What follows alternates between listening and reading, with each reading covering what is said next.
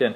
סיימנו את פרק א' של המסיעת ישרים. נגיד עוד הקדמה קטנה לפני מידת הזהירות, שההקדמה הזאת היא כמו מבוא לפרקים של הזהירות, הזריזות והנקיות. בשביל להבין על מה מדובר בפרקים הבאים, למה אנחנו צריכים להיזהר, למה צריכים זריזות, למה צריכים נקיות, צריך להבין מה אנחנו עושים פה בעולם, ואת זה הרמח"ל כותב בדעת תבונות. יש לנו שתי הנהגות בעולם. האמת, מי שלא מכיר את השתי ההנהגות האלה, אין לו תשובות להרבה הרבה שאלות. ומי שמכיר את השתי ההנהגות האלה, יש לו תשובות לכל שאלה שתהיה בהנהגה ובאמונה. מאוד חשוב להכיר את השתי ההנהגות האלה. אחת, מידת השכר והעונש, שקוראים לה הנהגת המשפט. הנהגה בכללי זה דרך שבה הקדוש ברוך הוא מנהג את העולם. דרך אחת שהוא מנהג את העולם זה הנהגת המשפט. עשית טוב, תקבל טוב. עשית לא טוב, תקבל לא טוב. פשוט וקל. זה, על זה נוסדו כל האזהרות שבתורה, כל העונשים, כל המצוות, כל הגן עדן, כל השכר, הכל, הנהגת הטוב ורע, הנהגת המשפט. אני עוד לא מתחיל לקרוא את פרק אה, ב', אמן, אנחנו כרגע רק בהקדמה. ההנהגה השנייה זאת, זאת הנהגת האיחוד. אומר הרמח"ל בדעת תבונות ועוד עוד הרבה מקומות, אם הייתה רק הנהגת המשפט, איך שהבן אדם מתנהג ככה הוא מקבל, זה לא תהליך שהיה אמור להסתיים אי פעם. למה לסיים את זה? תמשיך לנצח. כל מי שמתנהג טוב מקבל טוב, מתנהג רע מקבל רע, וזהו, למה צריך שיהיה לזה איזה סוף? באה הנהגת האיחוד ואומרת, סליחה, אני בראתי את העולם לששת אלפים שנה, אני רוצה שיהיה סיום אחרי ששת אלפים שנה, שיהיה קו של הגמר. אחרי 70 שנה עולה למעלה, 120 שנה עולה למעלה, מקבל שכר, יורד עוד גלגול. מקבל שכר, יורד עוד גלגול. בסדר, לצורך העניין. אין, אין פה איזה דדליין שאתה אומר, זהו, נגמר העולם. באה הנהגת האיחוד ואומרת, חביבי, אני צריכה לדאוג שכל העולם יבוא לתיקון עד סוף הששת אלפים שנה.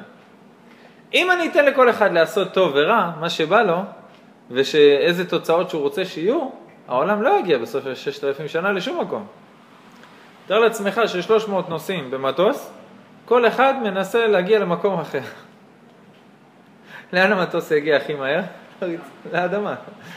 לנקודה, הקרקע הכי קרובה לאזור ששם הוא המריא. אז איך אתה רוצה שהעולם יבוא לידי גאולה?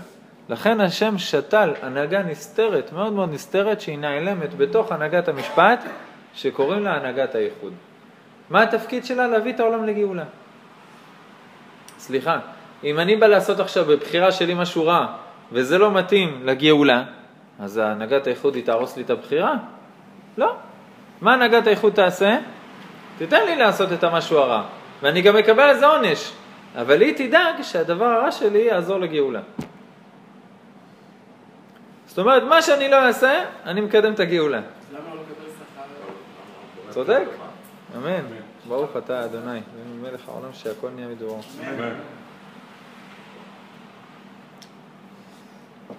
יש לרמת ואלי, רבי משה דוד ואלי, קוראים לו בקיצור רמדו, התלמיד של הרמח"ל, תלמיד ותיק של הרמח"ל יש לו סט כזה של ספרים על כל התנ"ך, כל שורה זה יהלום.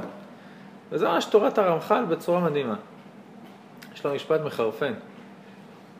הוא אומר, מה ההבדל בין צדיק לרשע? שצדיק יודע שהוא עובד השם, ורשע לא יודע שהוא עובד השם. זה ההבדל. הרשעים חופרים ברוע והצדיקים מעלים. אז זה ההבדל, גם הרשע עובד השם. והאמת שזה חלק מהנקמה, שעתיד לבוא הם יקומו בשביל לקבל עונש, חלק מהעונש זה יהיה לראות שכל מה שהוא עשה, חיים שלמים, עזור לגאולה. אתה יודע איך המן יקבל שבץ, בתור גופה הוא יקבל שבץ, כשהוא ידע שכל ה-200 מיליארד שקל שלו הגיעו למרדכי ואסתר. המזל שלו זה שתלו אותו לפני זה. אבל הוא יקום והוא יבין את זה, והוא ישתגע עוד פעם. אני קראתי משהו בלשון שיבוב ההחלמה, שהוא מדבר שם, שבעצם כשהיה את הקלקול, השבירה, אז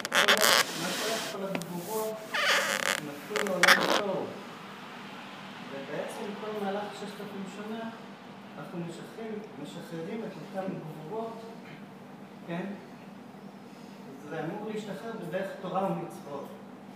אבל גם אם בן אדם עושה עבירה, כן? אז עצם העבירה שלו משחררת את הגבורה מהטוב. אלא מה? שבגלל שזה לא בדרך הנכונה, אז כביכול היא מכה אותו על הדרך, אבל היא משתחררת. אז הקטע המעניין פה, כשהם תשאלו מה, מה עדיף, אדם אחרי החטא או לפני החטא? זה, זה שואל, זה הרב שואל בתוך הספר. מה עדיף, האדם לפני החטא או אחרי החטא? אז הקטע המפתיע שאדם אחרי החטא עדיף מאשר האדם לפני החטא. כן, לפני החטא זה היה בכוח. כאילו, הגבורה הייתה בכוח. השתחררה. אז בואו נעשה עבירות. עצם העבירה שחרר את הגבורה. בואו נעשה עבירות. למה אתה לא עושה עבירות? זה- דרך אגב, מפה אתה יכול להבין, לא לא קיבלתי. רוצה להגיד. ו- מפה אתה יכול להבין בעצם מה הוא רצה לעשות.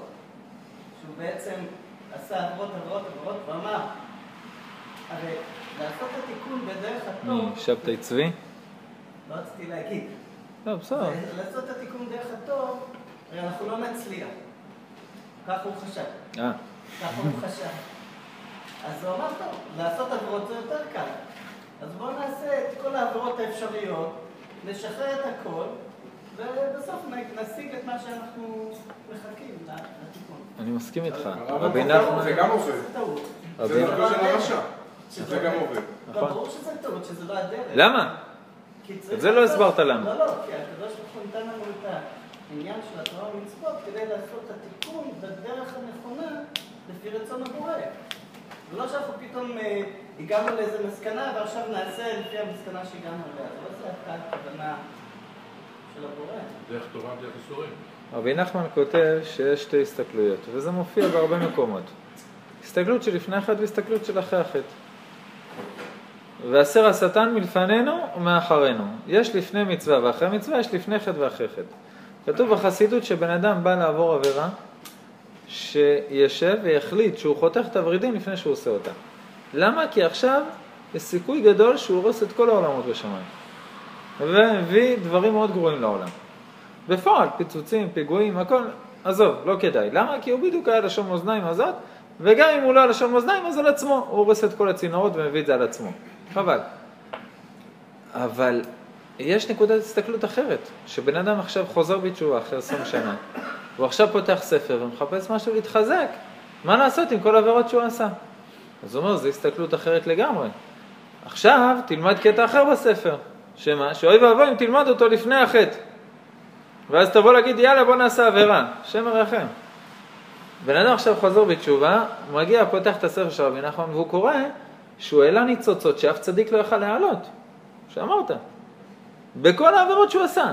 ובזה שיהודי נמצא במקום הכי רחוק בעולם, הוא מעלה שם ניצוצות כל שנייה. אבל זה מצב שבדיעבד. טוב, אם כבר הגעת לשם, גם זה לטובה. איך זה קורה? איך זה קורה? כי הניצוצות שנפלו בבריאה, נפלו מאוד מאוד עמוק בקליפות. הצדיקים, איפה הם עובדים?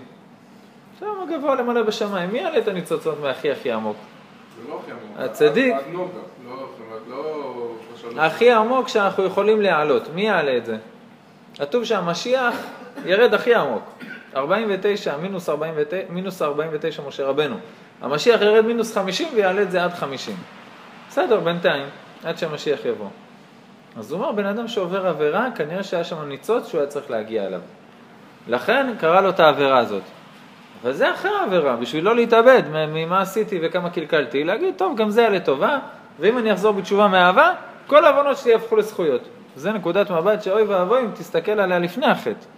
בן אדם עכשיו יושב בישיבה, בן 20, לא טעם טעם חטא, וקורא את רבי נחמן, הוא אומר, יא, לא העליתי שום ניצוץ עדיין מהעומק הזה, חס וחלילה.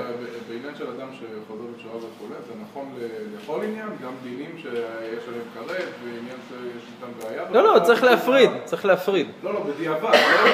להפריד בין העונש לבין מה עשיתי. עונש והכל וזה, מלאכי חבלה נוצרו, העולמות נהרסו, הצינורות נשברו, הכל, אם לא תחזור בתשובה זה לא יתוקן. אבל. זה היה לטובה. זה היה לטובה. בסדר, זה שתי הסתכלויות שונות. אבל מאהבה, לחזור מאהבה זה... אם בן אדם יחזור מאהבה, שהוא ממש... לא, זה לא קשה, כל יהודי כמעט יכול להגיע למדרגה הזאת. שהוא עכשיו יושב ומתחרט ולומד וחוזר בתשובה באמת, כל יהודי בנעילה תפוס אותו, כולם פה על החלונות, תפוס אחד מהדשא שאין לו מקום, הוא בא פעם בשנה. הוא במצב של ממש לא חס וחלילה להתריס ולעשות עבירות לתיאבון. הוא רק יודע, כל השנה אני אפול עוד פעם, ואין לי את הכוח לעמוד פה, ואין לי את הכוח להחזיק בלימוד תורה בשביל שיחזיק אותי ויעלה אותי במדרגה מדרגה. יש לי יותר מדי פיתויים. אבל במדרגה של הנעילה של יום כיפור, הבן אדם, כתוב עיצומו של יום מתאר. גם הבן אדם לא היה פה, הוא היה רואה סרטי וידאו בחדר בשביל להעביר את הצום, עיצומו של יום מתאר, ככה גדול יום כיפור. בכל אופן, אה, חשוב מאוד לחלק את זה, בסדר? אז היה נכון כל מה שאמרת, רק צריך עם משולש אדום של אזהרה, למי ומתי להגיד את זה, בסדר? ראיתי בא- באוטובוס פעם, ישב לידי מישהו עם בגדים של חרדי, כל הדרך כולו עצוב בדיכאון. וכשהוא ראה שפתחתי איזה ספר ללמוד, הוא אמר לי, אה, אתה לומד בישיבה, אתה לומד תורה, אתה זה? אמרתי לו, כן, משתדלים ללמוד קצת. אז הוא אמר לי, יופי, וזה, והתחלנו לדבר בלימוד. מפה לפה, מפה לשם מתברר שהוא חוזר בתשובה. שהוא חוזר בתשובה כבר איזה 18 שנה. ואני אומר לו, למה אתה עצוב? הוא אומר לי, אתה יודע איזה עבירות עשיתי? אמרתי לו, 18 שנה, ריבונו של עולם. 18 יום כיפור, איפה חסידות, איפה רבי נחמן, איפה הרב קוק, איפה כל, ה... כל הצדיקים שיגלו לך שכבר לפני 17 שנה אתה נקי לגמרי וכל העבירות שלך נעשו זכויות ואתה הכי צדיק, ו... איפה אתה 17 שנה? מה, מה, אתה, מה למדת בזמן הזה? הוא אומר לי, מה, זה, זה כתוב בתורה של היהדות? כאילו, לא שמע על הספרים האלה מעולם, לא על רבי נחמן ולא על רבי צדוק ולא שום ספר חסידי. נכנס לאיזו ישיבה של ליטאים, בבא קמא, השור, הבור, המעווה והמעביר, ככה 17 שנה. והבן אדם בשיא הדיכאון. למה? למעלה בשמיים, האור שלו זורח, הכל בסדר, מה קרה? אז למקומות האלה צריך, שהאנשים האלה צריך גם את הקטעים המחזקים. התניא זה מדהים, יש לו פר- פרקים שאתה הכי מעודד בעולם, הכי שמח, ויש פרקים של ביטוש. זה מכניס בך חבל הזמן. אתה מרגיש אפס. אז uh, החב"ד, האדמו"רי חב"ד מסבירים שיש זמנים שאתה לומד את הפרקים האלה וזמנים שאתה לומד את זה. אם אתה מרגיש שאני סיימתי, אין לי עוד מה לתקן בעולם, בוא תקרא את זה וזה וזה, תראה איך אתה תחתית שרשרת המזון. ואם הבן אדם בייאוש, אז צריך להרים אותו. הרב מלובביץ' אמר לי, זה חסיד, אסר עליו לקרוא את הפרקים האלה בתניא. הוא אומר לו, כל החיים, לא משנה, אתה נכנס לשיעור, הרב מזכיר משהו מהפרק הזה והזה, עוף החוצה. פרקים של ביטוש, הוא ידע, בן אדם מתאבד אם הוא קורא את זה. מרוב שהוא היה עם יראת מוסר מאוד חזקה. אה, הרב התחיל לדבר על העניין של.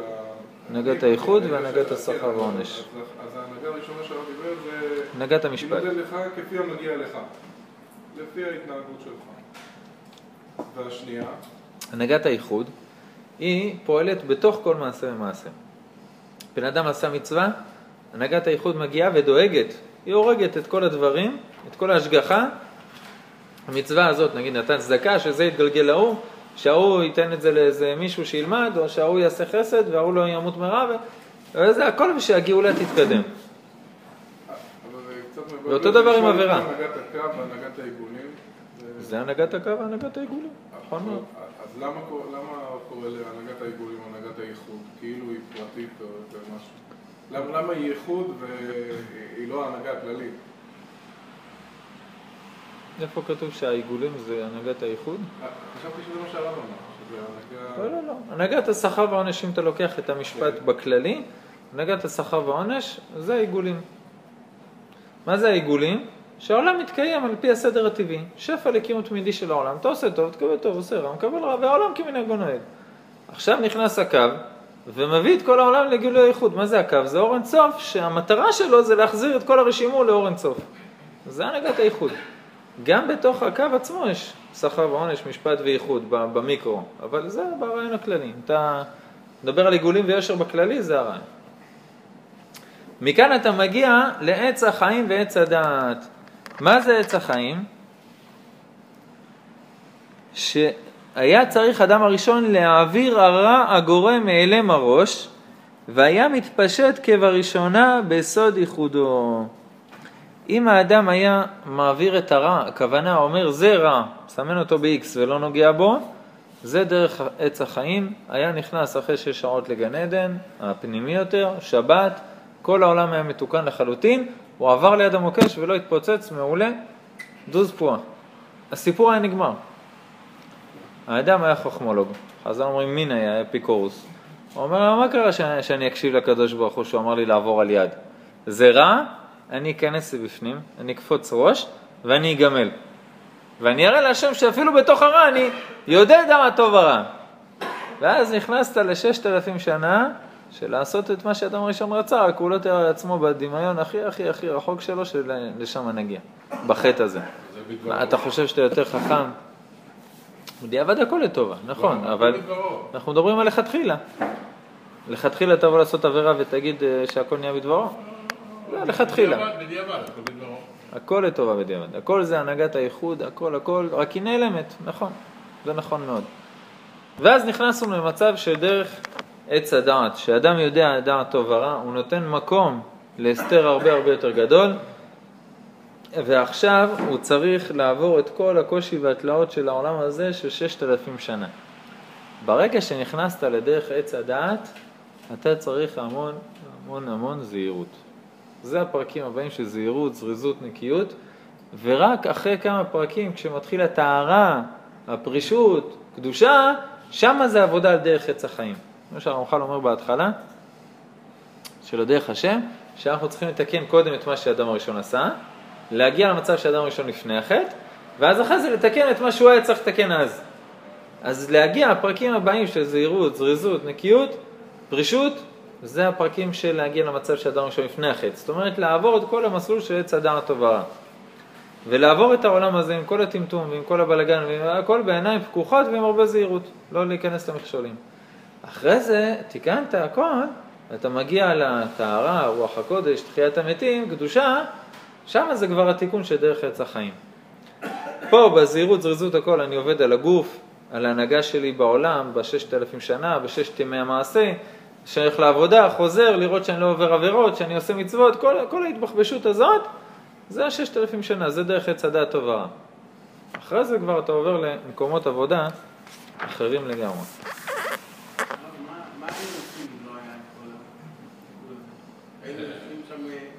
לא נולדים. מה, בגן עדן, אם אדם ראשון לא היה חוטא? מה תעשה בסוף הששת אלפים שנה? זה דבר שהוא כן רלוונטי לך. מה ששאלת זה לא רלוונטי. מה תעשה בסוף הששת אלפים שנה? זה לא מטריד אותך.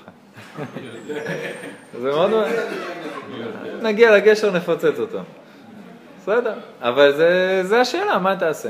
הרמח"ל מתאר בדרך מאוד כללית, הוא אומר שגם הנביאים, כן? גם הנביאים לא כל כך יודעים, ברוכים הבאים, מה זה? די. וואי, הוא סיים את התיקון?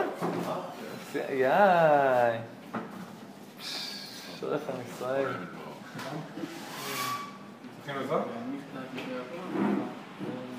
הדיו לא יזול. אשריכם, אשריכם. עם גשם גם. כן. אבי, תשים את זה על, ה, על, ה, על הבמה בינתיים, שנוכל לשבת ולהמשיך את השיעור. אפילו שהאמת אנחנו במחיצה, אבל עדיין. טוב. פעם אחת הרב אה, משה לוי, מנוחת האהבה, אז אה, זכר צדיק לברכה, הוא העביר שיעור בבני ברק, ונכנס ספר תורה, וכולם קמו וזה, בלאגן וזה הכל. מה? עמדו כל השיעור. לא, לא, לא ספר תורה, זה היה, כולם עמדו והכל. עכשיו אחרי כמה דקות הלך לספר תורה, התחיל השיעור, אנשים התחילו לדבר, להפריע, להירדם. אז הוא אומר, חבר'ה, זה, זה הכנסת ספר תורה. עכשיו הלימוד תורה הרבה יותר חשוב לספר מאשר שתעמוד בפניו, זה יתפוס פרופורציות. הרמח"ל מתאר, אני רק אסיים עם השאלה של אה, אה, כפיר. הרמח"ל מתאר בעדינות, בדעת תבונות, כל מיני תהליכים שקורים 6, 7, 8, 9 ו-1000, בסדר? באלף העשרת אלפים. עכשיו הוא מתאר התקרבות ועידון והתענגות והזדככות עד שאתה חוזר חזרה כליל לקדוש ברוך הוא, מאיפה שיצאת. כמו שהמלאך אומר ל- לרמח"ל, דע שירותא ודע סיומא. רבי שמעון בר יוחאי, מה הוא עשה? הוא תיאר לך בזוהר הקדוש את כל ההתחלה, דע שירותא זה התחלה. איך כל העולמות משתלשלים מהקדוש ברוך הוא עד אלינו. והרמח"ל, מה הוא עושה? הוא לוקח את כל העולמות מאיתנו חזרה למעציל יתברך. הוא אומר, דע סיום, אתה הסיום. הרמח"ל זה משהו שהוא לא, לא נתפס. לא נתפס בכלל. נראה, כשנגיע נראה. יש לי שאלה. איפה הוא מתאר את זה? אה, בדעת תבונות, בערך באמצע הספר. אדם ראשון, קלקל. אה, אדם הראשון לאחר הקלקול, כן, הוא ירד ממה שהוא היה. כתוב שלפני החטא, עקבו היכה גלגל חמה. טוב, מדובר על אדם רוחני, לא מדובר על גודל פיזי. לא לפני החטא, אחרי החטא. אחרי החטא לא, לא, לא, סליחה, לפני החטא. לפני החטא. מה? אפשר לקבל את? מצווה. לא הולכים לקרוא בו זכור, נכון? הולכים לקרוא בו פרשת שבוע. מה? קוראים בו פרשת שבוע, לא זכור. מעולה. זה רחוק, מנשה? מה? כן, אני. אז, אז לא, אז תורידו אותו לשולחן עם טלית, ואז תעשו כמו בהכנסה. כן, אז בכבוד. אני חושב שזה יותר ירד למטה. זה יותר... הקלף לאט לאט ייפול למטה עם הסיבובים. כן, אבל זה לא גלגלים, זה... יותר קשה לגלגל אותו כשהוא מתקשר. בהצלחה. אתה צודק, לפני החטא. לפני החטא. דרך אגב, כתוב, אסף, שמתי לך בתא שלך שני דברים. לא, לא, לא דחוף לעכשיו, סתם שאני לא אשכח. כתוב שהעקבו מכה גלגל חמה זה דווקא העקב. זאת אומרת, העקב העיר הכי הרבה, יותר מהראש, יותר מהכל, כי שם הייתה נשמת משיח. ואנחנו, כשאנחנו עקבתא דמשיחא ומהעקביים, זה הנשמות שלנו מאוד גבוהות. אני חשבתי שהכוונה פה, כן, להראות ידע ידע גלגל חמה, מה זה המוחים שלו? זה הפשט, זה הפשט. מה זה המוחים שלו? זאת אומרת, ואדם הראשון, זאת אומרת, הייתה נפילה ב- נפילה במוחים בעצם. עכשיו יש אנחנו, אנחנו פה אנשים גשמיים, הרבה יותר פשוטים ומוחים הרבה יותר מצומצמים מהאדם הראשון. נכנסים לעולם שבעצם לפני החטא היה הפרש בין הטוב לרע. נכון. הרע היה חיצוני, כן. לאחר החטא, הרע נהיה פנימי. עכשיו, אנחנו צריכים פה לדעת מה טוב ומה רע, כאילו לבחור בטוב. איך אנחנו יכולים לעשות את זה בכלל? יש מעשים, יש מעשים שכשאתה בא לעשות אותם, אתה אומר, אם אבא שלי היה רואה אותי עכשיו, הוא היה אומר לי, נו, נו, נו. יש, על הדברים האלה אני לא מדבר. יפה. אני מדבר על הדברים יש דברים, שאנחנו לא יודעים. יש דברים, אנחנו לא יודעים. יש דברים שאתה יודע שהם מצווה. כולם יודעים שזה טוב לעשות. עכשיו השאלה היא על האמצע. שבא לך יצר הרע, אני לא מדבר על הדברים שהם ברורים. כן, כן, מה- הבעיה? הבעיה זה האמצע. סך הכל כאילו אנחנו יודעים את רוב הדברים, זה טוב, זה רע, אנחנו יודעים בערך את הכיוון. הבעיה זה האמצע שהיצר הרע לובש תפילין של רש"י, רבנו תם, שם את הטלית על הראש, ואומר לך, תעשה את הדבר הזה, זה דבר גדול, זה מביא את הגאולה. רק ככה נרצח בבא אלעזר, לא מזמן, אז השם ייקום דמו. בסדר, מדבר כזה. אז אה, בגלל זה כתוב, עשה לך רע והסתלק מהספק, ובגלל זה אנחנו לומדים תורה בשביל לדעת ולהבין יותר ויותר לעומק בכל דבר. גם בעניין הזה של תעשה לך רע. המציאות היא מאוד מבלבלת. למה? עד כדי כך שאדם אפילו לא מסוגל לעשות לו רע. למה? כשאתה רואה למשל, כשאתה בא ואומר, אוקיי, אני הבנתי את זה, אני אבחר רב, אז אתה פתאום רואה כל מיני דברים שהולכים בין הרבנים, אני לא רוצה להגיד אה, מה. נכון. כן? אתה יודע מה אני מתכוון. ואז אתה עומד פה באמצע, ואתה לא מסוגל לדעת איפה האמת ואיפה השקר. איפה רע ואיפה טוב. איך... אני אתן לך עוד דוגמה, כשאתה בא, אומרים לך תבנה פאזל, אז נותנים לך תמונה של הפאזל, אתה רואה את הפאזל, אז אתה בונה פאזל לפי התמונה שראית מלכתחילה, כן? אדם הראשון הוא זה שראה את התמונה. מה רוצים מאיתנו עכשיו? זה החלק שלי. שעה וחצי הבוקר, התווכחתי עם אח שלי על השאלה שלך עכשיו. ונפרדנו בלי להסכים, ברוך הבא. בכבוד, יש פה מקום. שעה וחצי בדיוק דיברנו על זה. אמן. מה הקריטריונים? לעשה לך רב. זה בסדר? כן. איך בדרום? גם ישבתי עם האוטו בבוץ, למה הכל שם... שיטפונות. לא שיטפונות, האדמה לא סופגת את המים, אז האוטו מתחיל לנסוע. הוא לא נותן לך את כל הכוח, כי זה, יש לו בקרת... אה, זה הזמן לעבור לאיזה אנטר או משהו. הוא ישב לי טוב. הגמרא כותבת אם דומה רבך למלאך השם צבקות למוד תורה מפיהו. היא לומדת את זה מהפסוק, כי שפתי כל ישמרו דעת וכולי, כי תורה ילמדו מפיהו, כי מלאך השם צבקות הוא, אומרת הגמרא, אם דומה רבך למלאך השם צבקות למוד תורה מפיהו. עכשיו, מה ההגדרה של מלאך? האדמו"ר מגור כבר שאל את זה. הוא אומר, אני לא יודע איך נראה מלאך. איך אני אדע אם הרב דומה למלאך או לא? שאלה קשה. החסידים אמרו, אנחנו כבר יודעים איך נראה מלאך, כאילו, אנחנו מכירים את האדמו"ר מגור. אבל הוא, יש לו בעיה, הוא לא יודע. מה זה דומה למלאך השם צבקות? אז יש לזה הרבה פירושים. לעניות דעתי, אני לא אומר שאין על זה ויכוחים. מה אני חושב? זה שאם יש לך מישהו שהוא גדול בתורה, גדולה, ג- גדולה שהיא ממש ברורה בתורה, מבין, מכיר, יודע לענות בכל חלקי התורה, פלוס זה שיש לו רוח הקודש מהצד של הקדושה, מקיים את הארבע חלקי שולחן ערוך, כל הזמן אה, דבוק בתורה ובהשם וששימש צדיקים, לדעתי זה מלאך השם צבקות. למה? כי זה אומר שכל הגדולה התורנית שלו היא הייתה לשמה. יש היום גדולה תורנית מאוד גדולה, יש הרבה גדולי תורה שהם אה, אה, גדולים מבחינה שכלית, אבל לצערי זה לא לשמה. ואתה רואה שאיפה הם ואיפה הקדוש ברוך הוא. זה קרדום לתורה מה שהם עושים, כאילו, חלק מהם. לפעמים, נכון. אז אני חושב שזה הקריטריונים, בסדר? בערך. אבל אבל בק- בק- בקריטריונים האלה אני לא מסוגל להבחין. למה? אני לא יכול לדעת. אני יכול אה, לראות אה, אדם. אה, שרק, כן, שחשבתי עליו גדולות. אני יכול לתת לך רשימה כזאת. אני יכול לתת לך רשימה כזאת. עזוב, עזוב. עזוב, בדרך כלל זה השמשים, זה כל הגחזים מסביב. דווקא דרך אגב בדור שלנו, עזוב, זה בטח ובטח זה ציון, ציון, אם אתה תחטט את רגליך בין הרבנים ותעשה שיעור פה ושיעור שם ושיעור זה, אתה תראה מי באמת צדיק ומי לא. רואים, רואים. זה לא, לא כדאי. אנחנו קשה לנו לדבר על גורדי שחקים, מלמטה להגיד מי יותר גבוה, אבל כשאתה, כשאתה בא שיעור אליו, שיחה מפה, עצה משם, זה, זה, אתה בא רב אחרי רב ואתה רואה. אתה רואה בדיוק מי, מי אמיתי ומי לא. אני עשיתי את התהליך הזה, בגלל השאלה שלך עשיתי את התהליך הזה, ויש לי רשימה של רבנים שאני יודע שהם אמיתיים. בעלי רוח הקודש ברורה, גדלות תורנית ברורה, הקדוש ברוך הוא, מחוברים אליו בכל נימי נפשם, עובדי השם בתכלית. אתה רוצה, אני אחסוך לך את המסע ואני אגיד לך את השמות.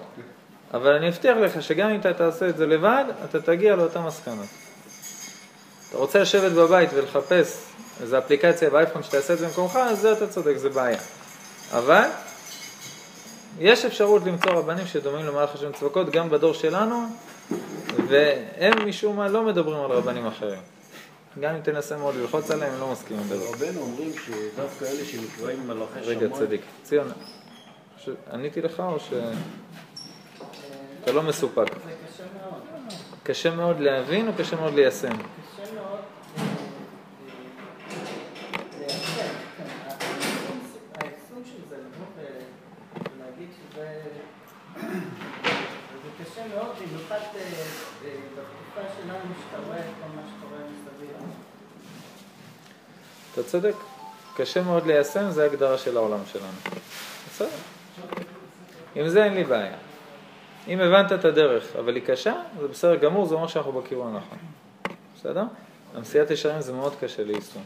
ואתה פה. ובסופו של דבר, כן, אם, אם אה, אני לא רואה את התמונה, איך בכלל יכול לעשות אה, אה, את הבירור הזה שאני מדבר עליו? אני, אנחנו לא רואים את התמונה הכוללת, ואנחנו נראה אותה רק למעלה. אבל בכל סיטואציה יש לך מכלול של שיקולים שאם תכניס אותו למערכת עיבוד תורנית, אז יצא לך תשובה ברורה מה אתה צריך לעשות גם בלי להכיר את כל התמונה. בסדר? ואם זו שאלה מאוד קשה, אז יש לנו גדולי תורה, שמעלים אליהם את השאלות. השקית שהבאנו את הספר תורה, אפשר לזרוק אותו או שלא? לא, צריכה גניזה, צריכה גניזה? בטח. קיבלה קדושה. אז אה, נשים פה דפים של? אה, לא, זה, היא צריכה גניזה הרבה יותר מהדפים. דפים אפשר בשתי שקיות לזרוק לפח, זה אי אפשר. לא? תיקח את זה איתך. אה, הגניזה ליד הודיה, המכל מתכת הזה, אז זה גניזה אמיתית. בסדר? שים את זה בפנים. ליד ההודיה, בפינת אה, נהר הירדן ונחל זוהר. איך? גם, אנחנו... בפארן יש גם מכל כזה? אז מכל כזה זה גניזה אמיתית. אז זה... תיקח איתך שלא מישהו אחר... אני הייתי שם את זה כמאה, פה איזה חתיכה מהשקית. טוב, ציון, גם בלי לדעת את, ה... את כל המכלול הנתונים, אפשר להגיד לך שמאלה או ימינה. בסדר?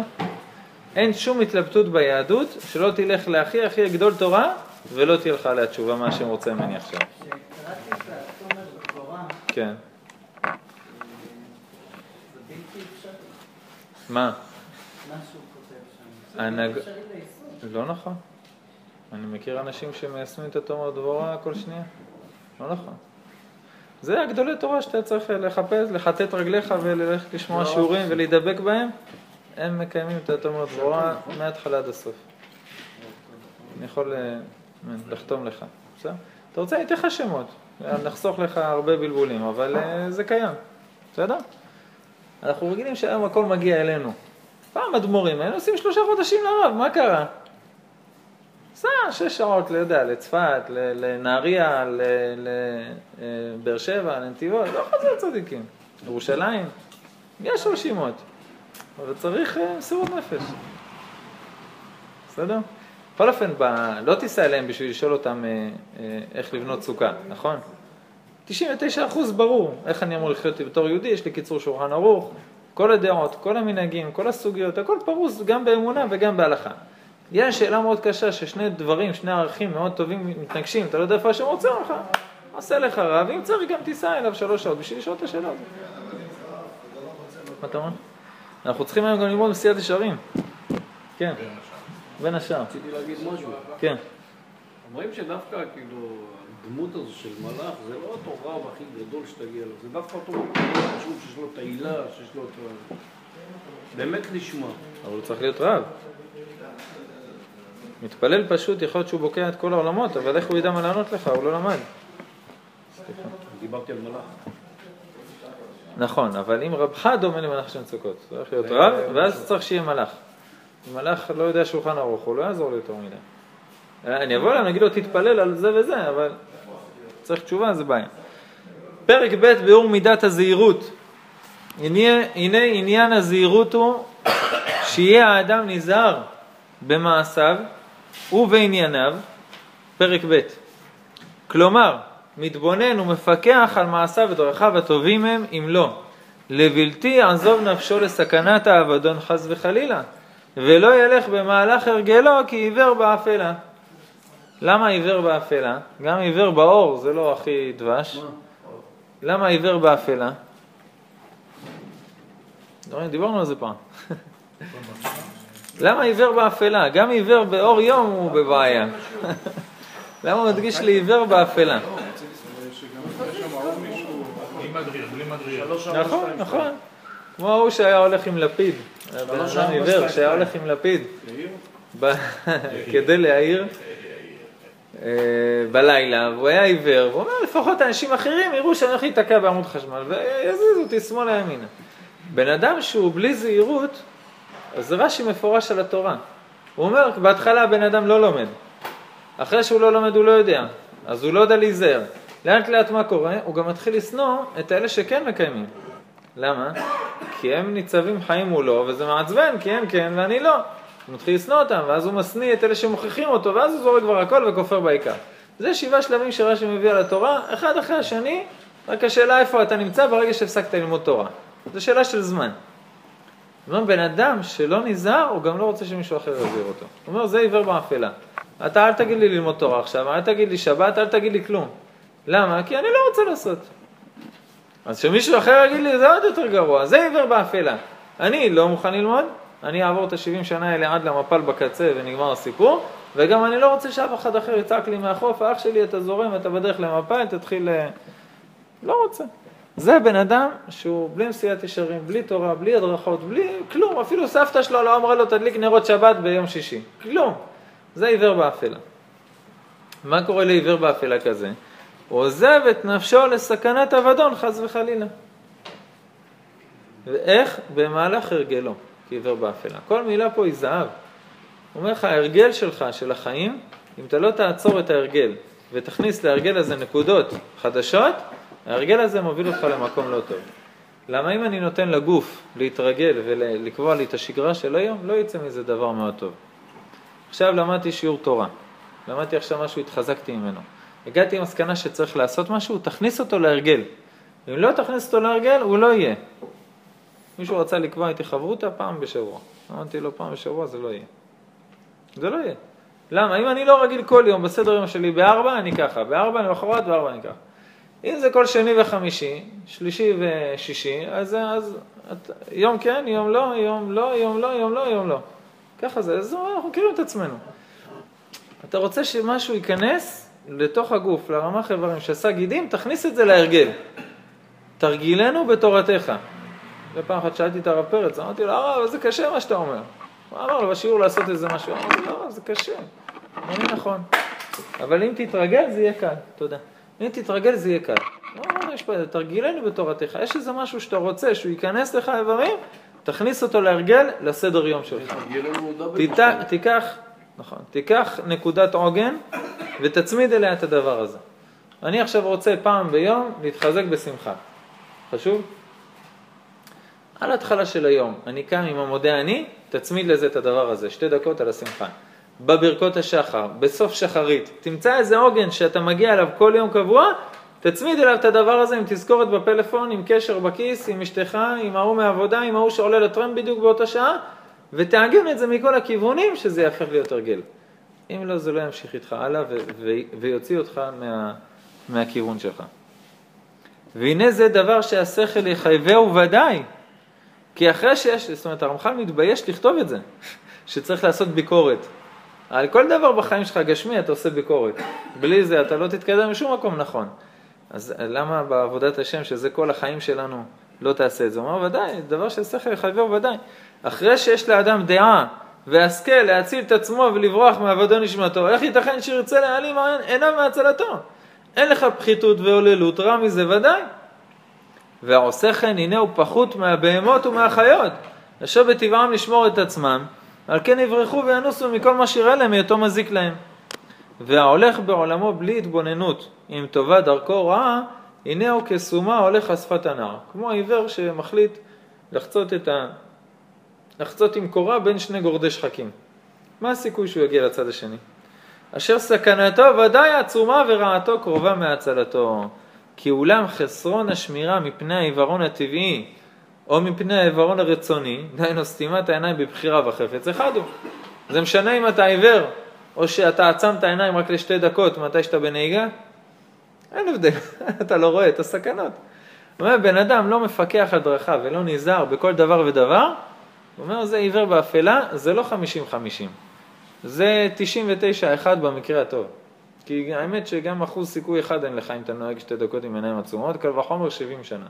קל וחומר כשיש מישהו שרק מנסה להיתקע בך כל רגע. כן, עץ הרע גם יושב על ידך ומנסה להזיז את ההגה כל רגע. איזה סיכוי יש שתעבור את העולם הזה בשלום? בלי ללמוד תורה, בלי להיזהר, בלי להבין מה מכשיל, בלי למצוא עצות איך להתנגד לכל פטנט של היצר הרע. לא רק זה שאם אתה נזהר אתה מציל את עצמך מסכנות, אתה מרוויח בזה עוד משהו. אם בן אדם נזהר בכל דבר ודבר, הוא מרוויח שמירה עליונה מהשמיים על הדבר הזה. ויש על זה המון המון סיפורים על צדיקים שהקדוש ברוך הוא שמר עליהם שלא ייכשלו, אפילו שבדרך הטבע לא יכלו לדעת שיש בזה מכשול. ו... נתחיל סיפורים, זה לא ייגמר, ייגמר השיעור והסיפורים לא ייגמרו. אבל אתה מרוויח בזה שאתה נזהר, שמהשמיים רואים שאתה לא רוצה את זה, ובדרך שאדם רוצה ללכת, מוליכים אותו. אז גם בשמיים ידאגו לפנות לך מהדרכים את כל הדברים שיכלת להיכשל בהם בלי לדעת. כי יודעים שאם היית יודע, היית נזהר מזה. מה עוד אתה מרוויח? אתה מרוויח מלאך ששומר עליך. ברגע שבן אדם נזהר, שמים לו מהשמיים מלאך שישמור עליו שלא ייכשל. חוץ מהשמירה העליונה, שזה הנהגת האיחוד שמזיזה את כל הדברים שלא יקרה לו, יש לו גם מלאך צמוד. למה יש לו מלאך צמוד? כי בן אדם שאין בו דעת אסור לרחם עליו. אז אם אתה לא נזהר על עצמך, למה שאנחנו נשמור עליך? אם לך לא אכפת מהכסף שלך, אף אחד לא יתנדב לשמור לך עליו. אבל אם רואים שאתה כן, שזה חשוב לך, מהרצון, כמו שכותב המרשה בפירוש, מהרצון של האדם להתחזק בדבר הזה, נברא מלאך, שני מלאכים, סליחה, ששומרים אותו.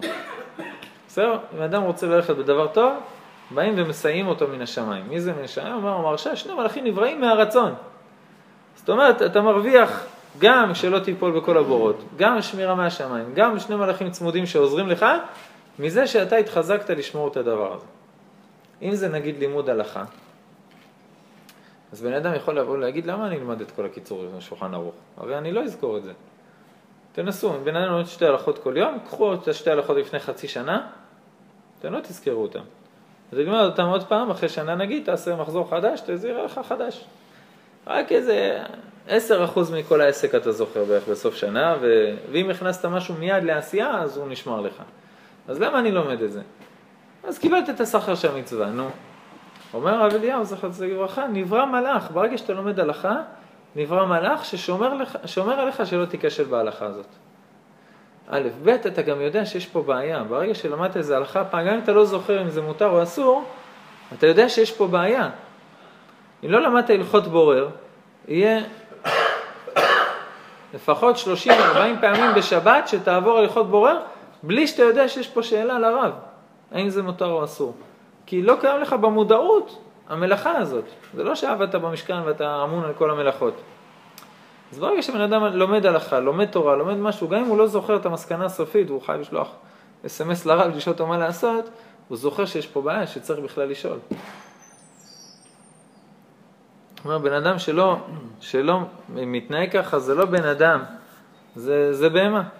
ואפילו פחות מהבהמות והחיות, אשר בטבעם לשמור את עצמם. וזה מה שדיברנו בשבת. דרשה בשבת השבת האחרונה הייתה על אה, אדם כי יקריב מכם קורבן להשם, מן הבהמה, מן הבקר, מן הצאן. אני חושב שרק אסף ואבי אולי היו פה בדרשה. אני אחזור לזה. מה זה אדם כי יקריב מכם קורבן מן הבהמה, מן הבקר, מן הצאן? אין קורבנות אדם. אז איך אני מקריב מעצמי?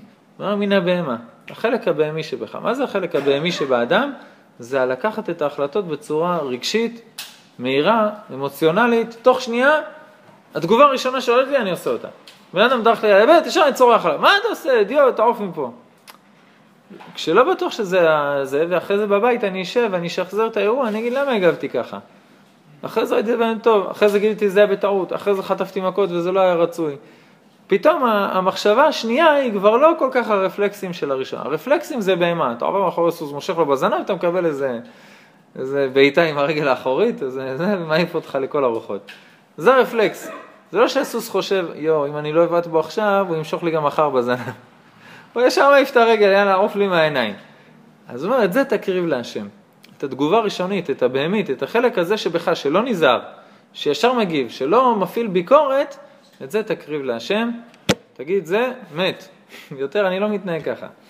בן אדם עכשיו מגיע הביתה, יום שלם, עייף, עבודה, בלאגנים, הכל, מה הוא רוצה? מה הוא חולם כל הדרך בראש? חכה לו מרק חם, כל הילדים רק ישאלו אותו מה שלומך, יביאו לו את הנעלי בית, יפעילו לו את המזגן, כוס תה עם עוגיות. עכשיו הוא נכנס, אחרי שכל זה מפנטז בדרך, כל היום הקשה שעבר, הוא נכנס הביתה, אשתו נופלת עליו מכל הקושי, הילדים מטפסים לו על הראש, איזה ארוחת ערב, איזה בטיח, ורק עצבים ובלאגן. אז הוא אומר, מה התגובה הראשונית שלך? יאללה, כולך בעצבים. אז הוא אומר, את זה תקריב להשם. חייך עשר דקות, תרגיע את הילדים, הכל בסדר, תקשיב לכל מה שיש לאישה לשמוע. אחרי זה תמצא גם את המנוחה ואת הנחלה בפינה שלך. זה גם לא בעבודת המידות, כמו שנקרא, מהעולבים. פשוט, פשוט לגמרי, זה זה, זה זה. נכון, נכון. בכללי אל תפתח יותר מדי ציפיות, הרבה מהכעס והעצבים זה הציפיות האלה. תצפה להכי גרוע. תצפה להכי גרוע, אתה רק תופתע לתורה כל הזמן. אם תגיד לעצמך כל פעם שאני חוזר הביתה, אשתי עברה היום את היום הכי קשה. ואני נכנס הביתה, אני צריך לשמוע עכשיו עשר דקות, לילד הזה מגיע עונש, והיא עשתה לי ככה, והכביסה הזה, והשכנה בכלל, ו... ו... ו... ו... ואחרי העשר דקות האלה אני גם אצטרך לעשות כלים ולעזור לה בדברים ולהשכיב את הילדים ובטח היא לא מרגישה טוב. תעביר לעצמך תסריט כזה בראש, א', יש סיכוי שזה יקרה, ב', אם זה לא יקרה, מעולה. אז תסתכל אשתך בפליאה, הכל היה בסדר? כן, דבש, אתה רוצה לשתות משהו, לאכול? אל תבנו על זה. נשמע ימות המשיח, אבל באמת האישה היא אחת הבעיות בזוגיות. אחת הבעיות הקשות בזוגיות זה הדבר הזה. שהבן אדם חושב שהאישה נופלת עליו מעצבים כי היא כועסת עליו. כשהוא לא מבין שהאישה, וברוך השם שזה ככה, מפילה עליך כי היא אוהבת אותך, כי היא רוצה את הקשר איתך, כי היא רוצה שתקשיב, כי אתה בעלה וכי אותך היא הכי קשורה בעולם. וברוך השם שהיא לא פורקת את זה בעבודה, או אצל השכן, או אצל החבר, או באוטובוס אצל מישהו אחר. ברוך השם שזה אתה. בדור שלנו זה לא פשוט. אם אתה מסוגל להיות כתף לאשתך, היא לא תצטרך שום דבר אחר. רק מה, צריך לדעת שזה לא אישי. למה איחרת, ולמה פקקים, ואני מחכה לך, ואני... היא בעצם רוצה להגיד לך, אני דואגת. לא, אני לא צריך לספר לכם את זה, אני צריך לשנות את זה לעצמי, אני הכי צעיר פה, אבל ברגע שחוזרים על זה עוד פעם ועוד פעם, לאט לאט בסוף זה נופל האסימון, שאישה מדברת בשפה אחרת לגמרי, והיא לא מאשימה אותך בשום דבר, היא רק רוצה תמיכה. היא גם לא רוצה פתרונות. זאת אומרת, אל תחבוש את הכובע של השיפוצניק, ויאללה, טוב, אני אעשה כלים ואני אעשה זה. היא רוצה עידוד, תמיכה, יואו, איך שרדת פה עם הילדים, איך הצלחת לעבוד, איך יש לך כוח, כל יום מחדש את הכביסה. אני הייתי זורק את המכונה מהחלום. היא רוצה את התמיכה, ואת... ה- עכשיו אחרי זה גם תעזור עם הכלים, אבל זה הרבה פחות חשוב. זה הדבר שצריך לשנן אותו, אני חושב, כל יום. יש, יש הרבה זמן בדרך מהעבודה לבית, להקדיש את זה רק למחשבות האלה. אומרים שהדבר הכי גרוע זה לא שהיא לא תכעס עליך, זה פשוט שלא תתייחס אליך. נכון, נכון. ואז בעצם איבדה את הקטע של אה, למי להתלונן, אני אסתדר לבד. פעם היה את, ה, את המשפט של אדם לאדם זאב, human to human locus. היום זה אדם לאדם קיר. הוא בתוך הטלפון, אין אף אחד מסביב. נכון, זה בעיה, זה בעיה. אחד הדברים הכי הכי גרועים שאפשר לעשות בבית זה לשתוק. כי זה ממש לא יפה לעשות לאישה, היא לא מפסיקה את העבודות, היא מבשלת ומכבסת ומנקה והכל. מה אתה שותק? היא מבחינתה, הלחם שלה זה דיבורים. מה שלומך, איך עבר לך היום, תספרי לי על זה, תספרי לי, תשמעי מה עבר עליי, וכולי וכולי וכולי. ובן אדם עושה הפגנה של שקט, וממשיך לאכול, לישון בבית, הכל, להשתמש, הכל. אבל מה? לא מדבר איתך. זהו, כזה צריך לחטוף מכות כמה שיותר מהר, למה זה הדבר הכי, זה רצח. ממש מבחינת האישה זה להרוג אותה. גם אם היא עושה את עצמה כאילו זה לא מזיז לה, לדעת שזה זה, זה שותה, הלב שלה שותה דם מדבר כזה. מאוד להיזהר. הברדיו. אני אגיד לך מה רב ארוש כותב, אבל אני לא יודע אם זה מעשי. איך ציון אמר, זה קשה. הרב ארוש כותב שאם בן אדם רוצה לנוח, שילך לבית מלון. בית זה לא מקום למנוחה. זה בדיוק תגיד לך עם מי היית. יאללה בוא. לא, התכוונתי לנוח, תשבי בבית. הוא אומר, בית זה מקום של עבודה. אתה בא לבית בשביל לשמוע מה עבר על הילדים, בשביל לשמוע מה עבר על האישה, בשביל לעזור, בשביל להתקדם, בשביל לעבוד, בשביל לעשות, בשביל לתכנן את המחר. לא בשביל לנוח. עכשיו מגיעה השורה השנייה, עכשיו מגיעה השורה השנייה, אבל זה קשה. אני בא לבית, אני רוצה לנוח. די, עזבו אותי. קח את המשענת בחנייה אחורה עד הסוף, קח את העשר דקות האלה, תיכנס עם אש בעיניים הביתה. השאלה היא כמה אתה חושב על עצמך, או כמה אתה חושב עליה. אתה רוצה להגיד לי שאין לך ימים שוואלה, אתה לא בא לא, אבל לא, זו שאלה מרכזית. כמה באמת אתה חושב על עצמך, או עד כמה אתה חושב עליה. אני יכול להגיד לך... לך. לא, השאלה לא רלוונטית לגבינו, כי אנחנו, זה, זה בלתי אפשרי ההנהגה הזאת. בן אדם יעבוד גם בעבודה וגם בבית, זה מטריף. אבל אני יכול להגיד לך שהרב ארוש מתנהג ככה. זאת אומרת, יש לי חבר שהוא אברך, הוא היה פה ראש השנה לפני שנתיים, אוהד מזרחי, הוא אברך אצל הרב ארוש, הוא מכיר את הבנים שלו, את המשפחה שלו, את הבית שלו, ממש. הוא אומר לי, הבן אדם חי ככה. בן אדם מגיע הביתה כאילו הוא נכנס לעבודה בבוקר. מה הוא יכול לעזור לאישה, מה עם הילדים, איך זה, מה עבר עליו, סיים, טוב. סיימתי את העבודה, אני אלך לעבודה אחרת בחוץ. אני לא אומר שזה אפשרי.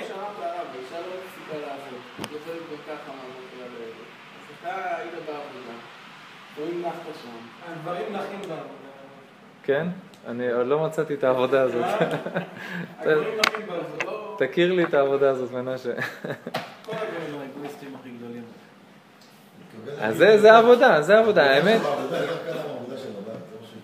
זה פשוט, אבל זה מבחינה נפשית. אה, זה כמו נסיעה, אתה יכול לנסוע שמונה שעות, לא עשית כלום ואתה יורד מת. מבחינה נפשית זה קשה, נכון? זה, זה מקום של עבודה. אה, אנשים, כתוב בשאר הגלגולים שאנשים לא מתגלגלות. אז מה הן עושות פה? הן באו לתקן אותך. והן עושות את זה יופי. תיקונים אחד אחרי השני. הבעיה זה האגו שלנו. אני רוצה לנוח, אני חושב על האני, זה, זה האמת שזה המגילה. המן ואחשוורוש זה אני ואני ואני. מרדכי כל היום מסתובב בשער החצר, לדעת מה שלום אסתר ומה יעשה בה ואיך הוא יכול לדאוג לה. זה זוגיות אחרת לגמרי. בסדר, זה אידיאל, לאט לאט. היום זה נורמלי וזה בסדר וזה מעולה שבן אדם יגיע הביתה לנוח. בסדר גמור, אם לא, לא יהיה לא בית ולא עבודה. רק אה, בן אדם שואל מה, אז עד כמה? אז הוא אומר, אתה יודע, זה האידיאל, יש לאן לשאוף. למרדכי ואסתר, אתה תהיה פה בשבת? בעזרת השם, נדבר על זה בשבת. בעזרת השם, בדרשה של הערב אני חושב. בעזרתו יתברך. והשם יעזרנו לדבר כבוד שמו. רבי חנניה בן הקשיא אומר,